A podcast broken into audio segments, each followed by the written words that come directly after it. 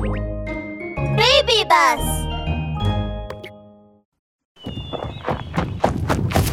行け歩道戦士。第19話猛毒コブラ。お前たちこの巨像戦士がいる限り動物たちは傷つけさせないぞ。秘技激流インパクト。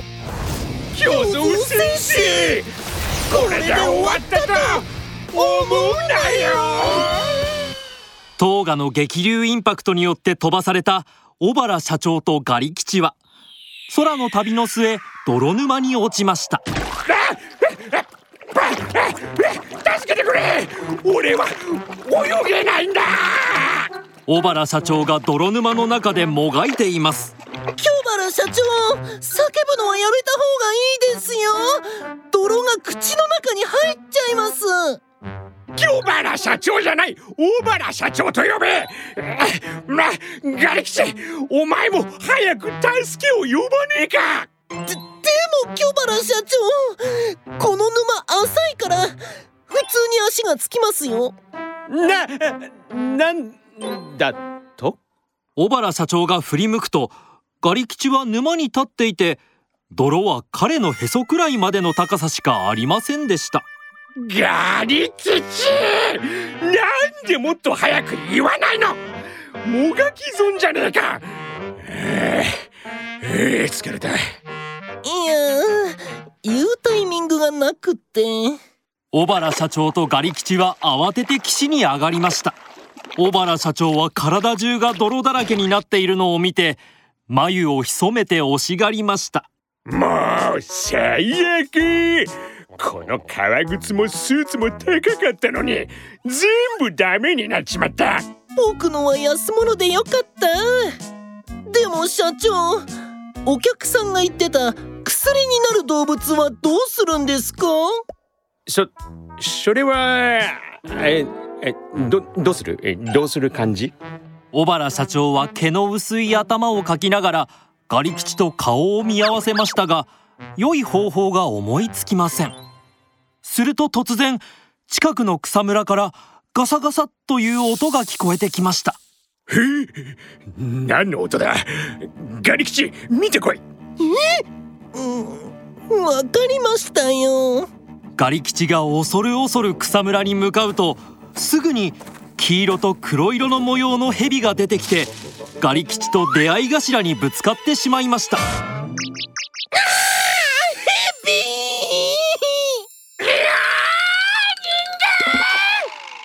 コブラはすぐに草むらに逃げ帰りガリ吉は鳥肌を立てて驚いています。すぐに逃げ出そうとしたガリ吉をガッシと小原社長が引き止めました。待って逃げるな！でも京原社長ヘビっすよ！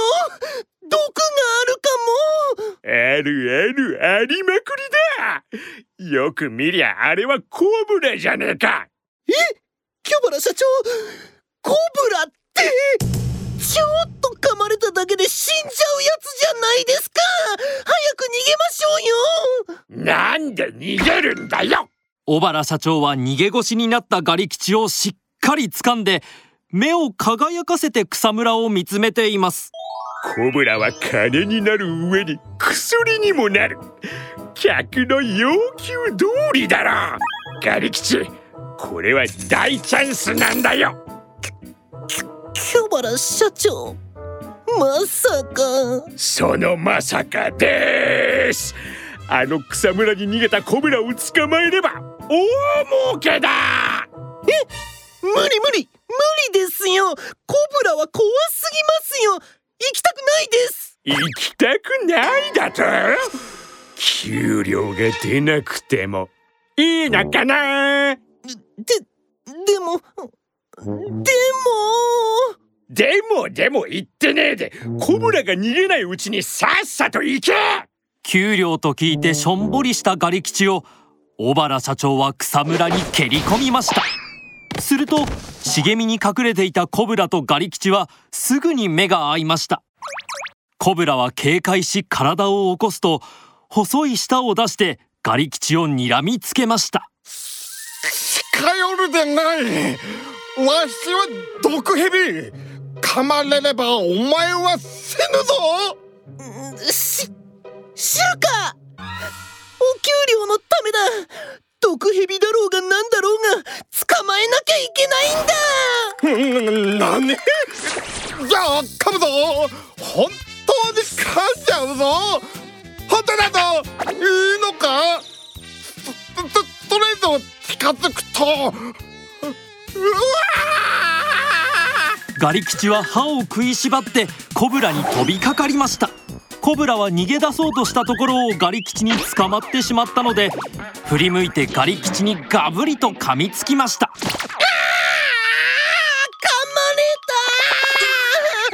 まれたあれ？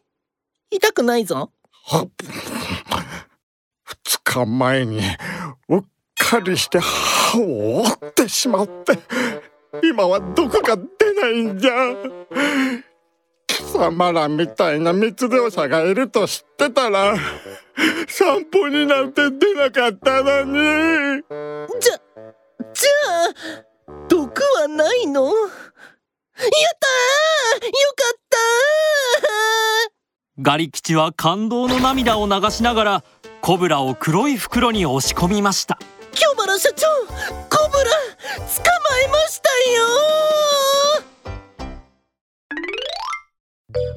ラは本当に毒があるの？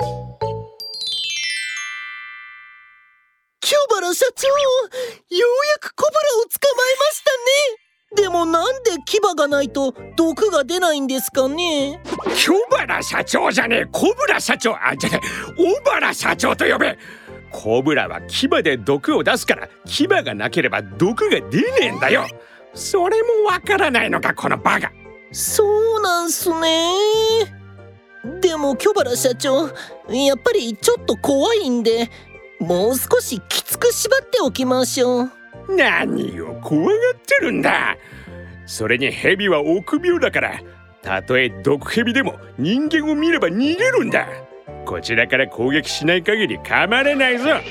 攻撃しなければ噛まないんすね。いやでも僕らは密漁者だから攻撃してるじゃないですか。噛まれちゃいますよ。やっぱり怖い。